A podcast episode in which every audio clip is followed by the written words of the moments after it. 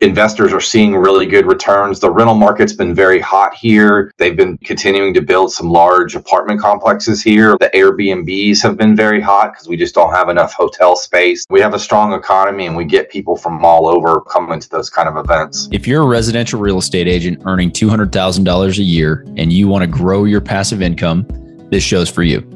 Learn the secrets other agents use and hear from experts in our field in order to guide you along your journey to investing in assets like apartment communities so that you can turn your commissions into cash flow.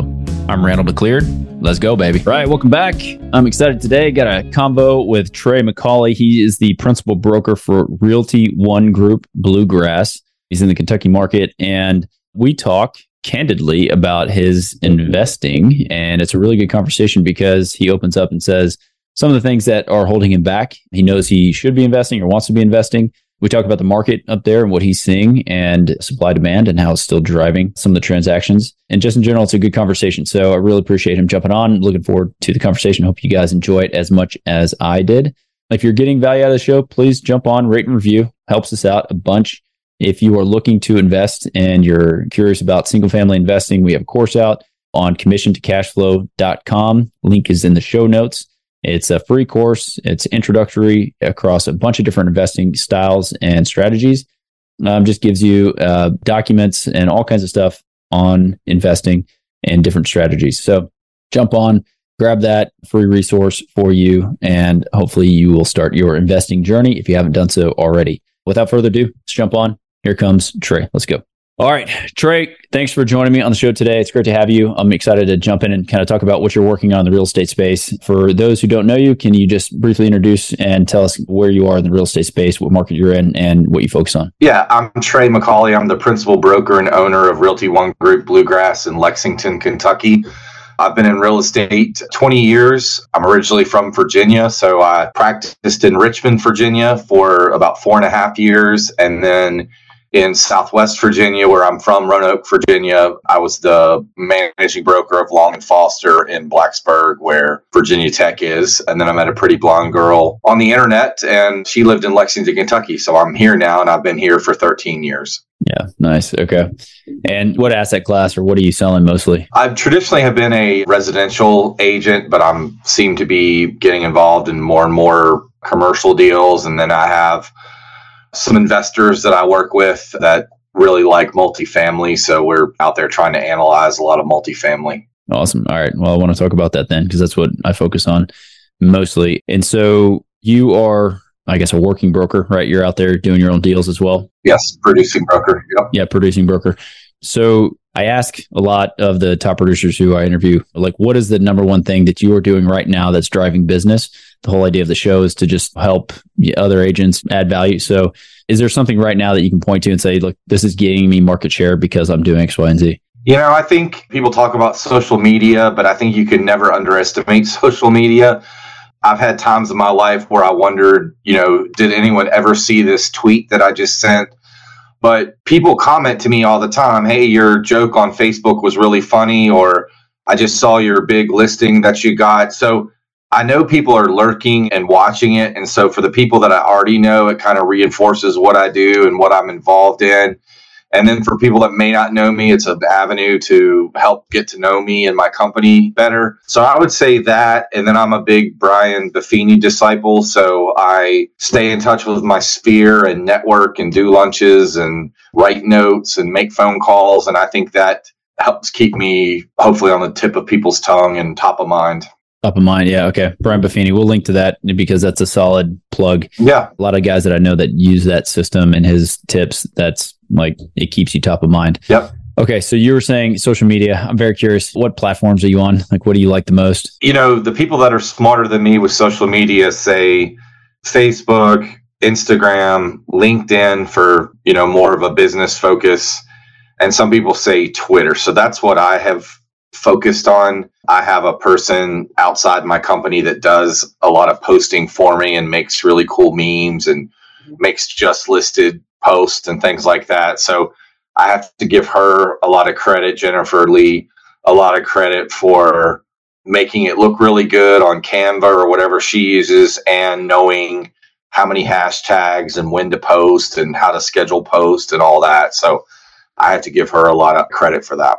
Yeah, that's helpful. I have the same. So just again, out of curiosity, if somebody's trying to implement this strategy and hire somebody, you know, like typically, obviously everybody's market is different. I don't know if they're a VA overseas or something, but what do you typically pay for that type of service? I pay her $800 a month for a kind of a guaranteed number of posts for me, my socials and my company's socials. And then our agents can jump on board, I think, for $200 a month to have their own postings and everything done.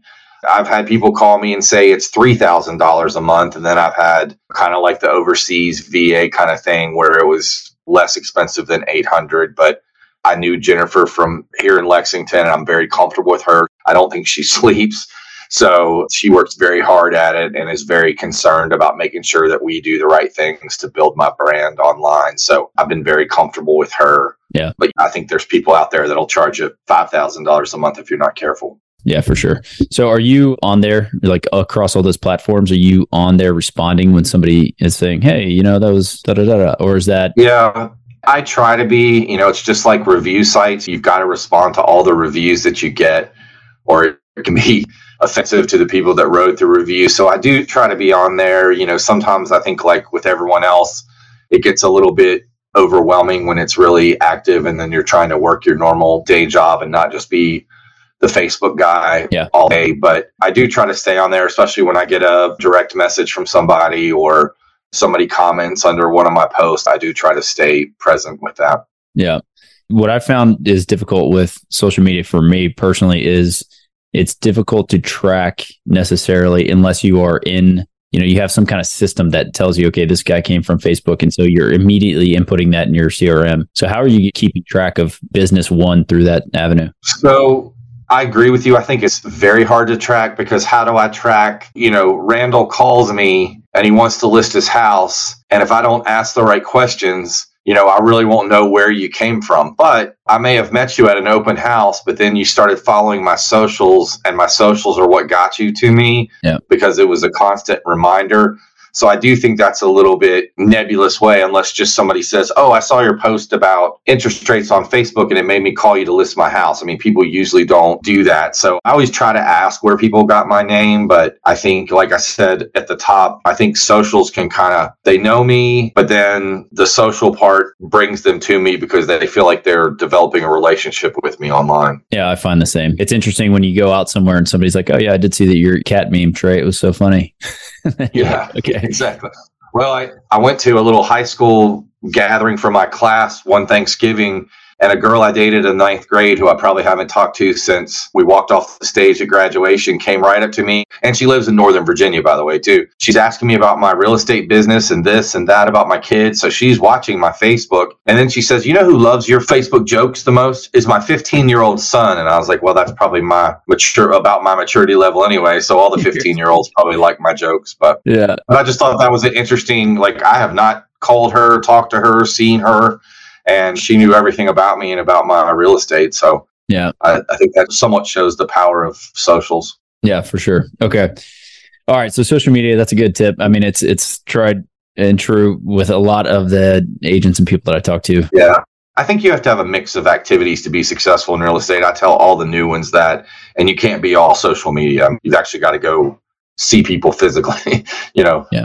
Have lunch with them, have coffee with them, network, you know, so. Yeah, yeah, belly to belly, handshake, that sort of thing. That's right. That's what the business is. Yeah. So that's on the brokerage front. And I know, again, you're building your team. So when you're building your team out, like what does your team look like right now? Are, are you? So we have about 11 agents. We out of that, we probably have five that are really active.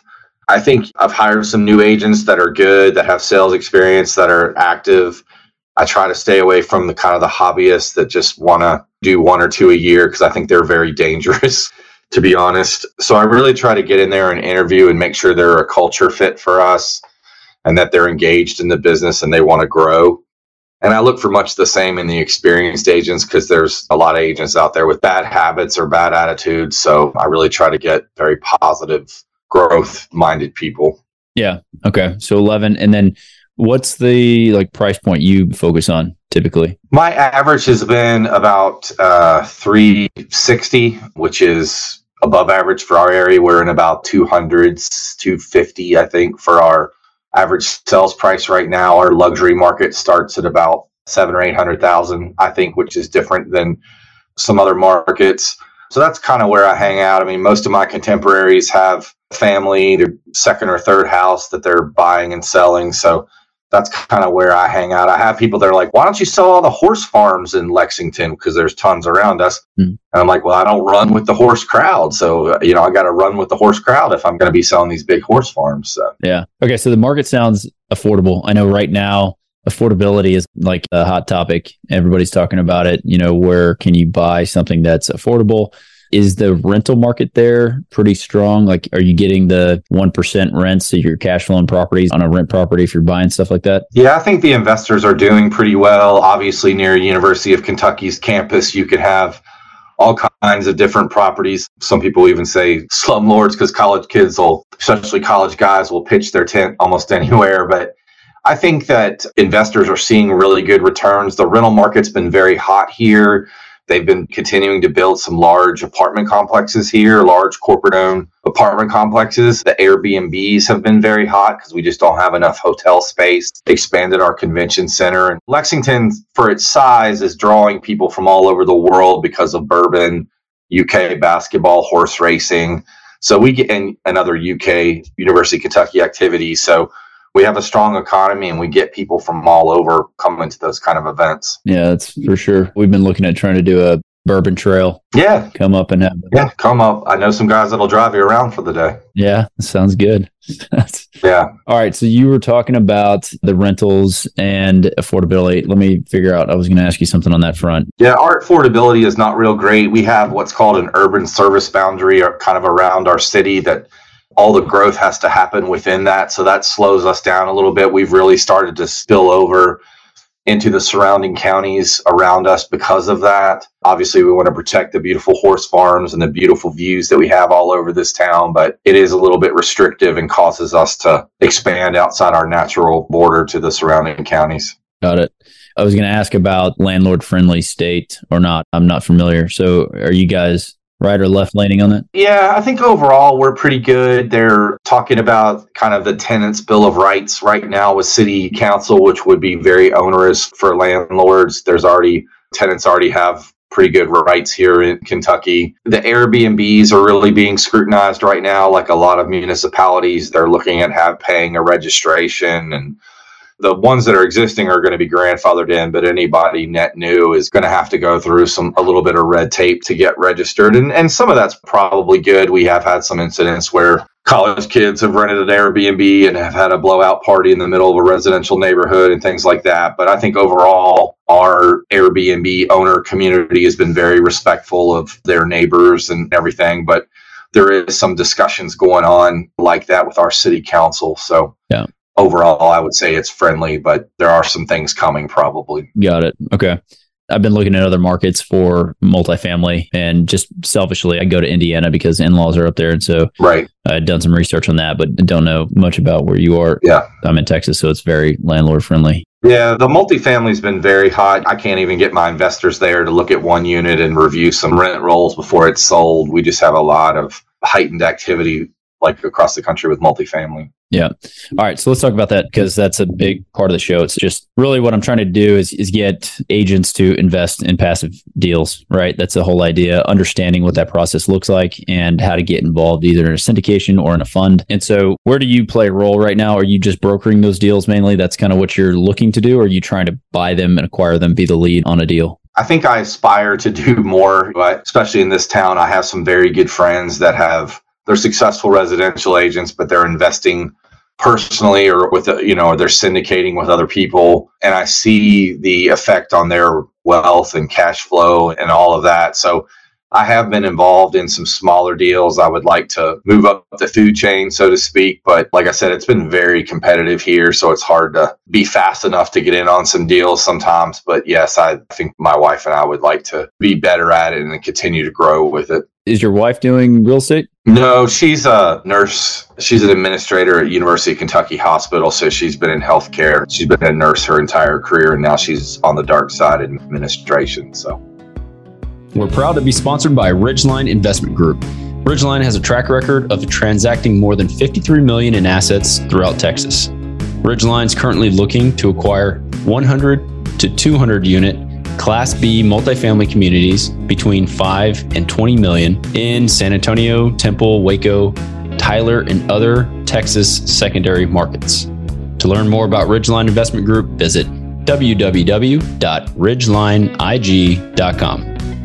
All right. So, if it's okay with you, I kind of want to talk and drill into the multifamily side of things. And you're saying it's difficult, right?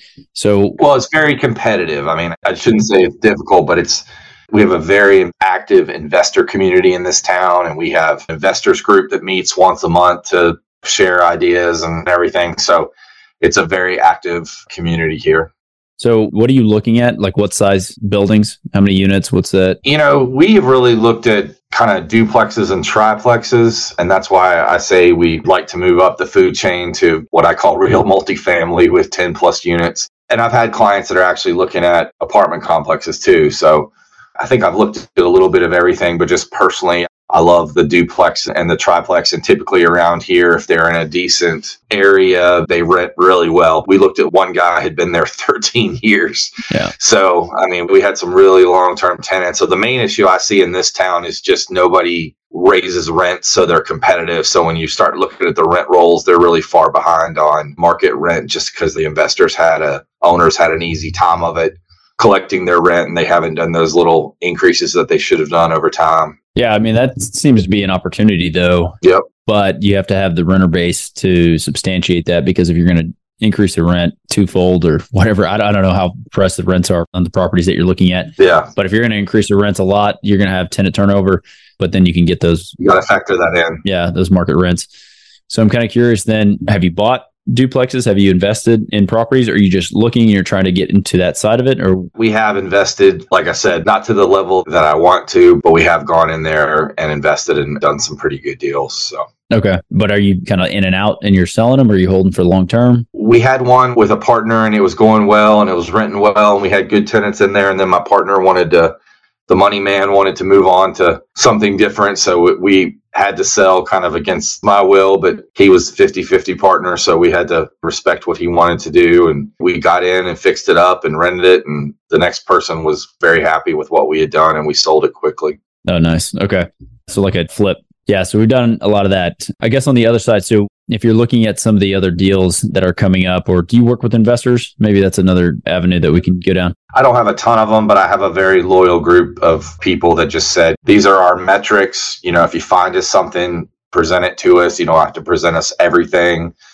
And like I said, the inventory's been so low in that realm that I've really had to dig in to even find things to present to them, but I have. So it just takes a couple extra steps of work and we have a lot of wholesalers here too, so uh, it's working through the wholesalers. Yeah, that's some way to find some deals. Look, this doesn't need to be on the recording, but if you're okay with it, I'd like to have a conversation about, and this is if you're serious about investing and buying something like what is holding you back and or what would get you to that next step to actually buying something. Okay just out of curiosity, if you're not comfortable, you don't want to talk about it. I'm fine with it. You know, I think we have two smaller, they're not small, they're nine and 11. So I think just trying to make sure that we have college funds saved for and getting them into school and all that kind of stuff. That's where we're obviously focused. But we also have very good friends that have been successful and they paid for college with their investment properties or they built a retirement account of rental properties basically that's going to pay them in retirement. So and my wife is more conservative in this realm than I am. I mean, I've been out there seeing deals and know what's going on in the market. So I'm much more comfortable. But I think just getting her with me eye to eye is probably part of it. I think finding the right partners sometimes is not all, you know, we don't have millions of dollars in the bank to get commercial loans and do the things we need to do. So we've tried to do it with partners. Yeah. And I think you have to have the right partner in there those have probably been the main thing. And we're just not fast enough. I mean, like I said, these things are getting snapped up off the market probably faster than we can move right now. And that's true for some of my investor clients too, that they're uncomfortable moving that fast because they want to have some info. So those are probably our holdbacks. Got it. Okay. And I appreciate you sharing that because this is a lot like people trying to get into the game and trying to buy things. I mean, this is all so you've got finding the right partners who are going to go in on a deal with you saving for school, and you've got spouse alignment. Like those are like major barriers and things you have to consider. Obviously, if you have a risk tolerance of X and your wife is at Y and you guys aren't in line, then that's one thing. And she's expressed that she wants to do it. So she's not against it.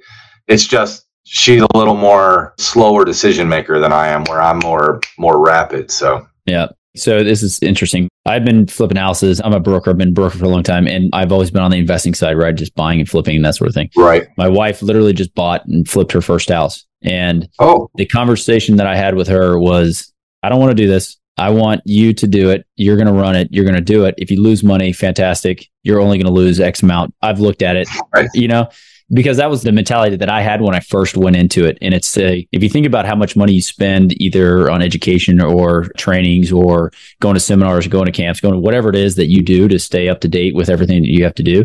And you think about, okay, if I invest $30,000, I get a hard money loan. So I put 30 of my own money into this thing and I'm able to flip it. If we make 500 bucks, it's a win, right? If it takes me six months, just because you're going to learn that. Well, and that experience that you gain out of every one, because every, people that I know that have invested for the long haul and have done hundreds of properties, even the last property they did, they're like, I learned something on every one. For sure. And it helps me to know exactly what I want and know what to say no to, which I think is very important.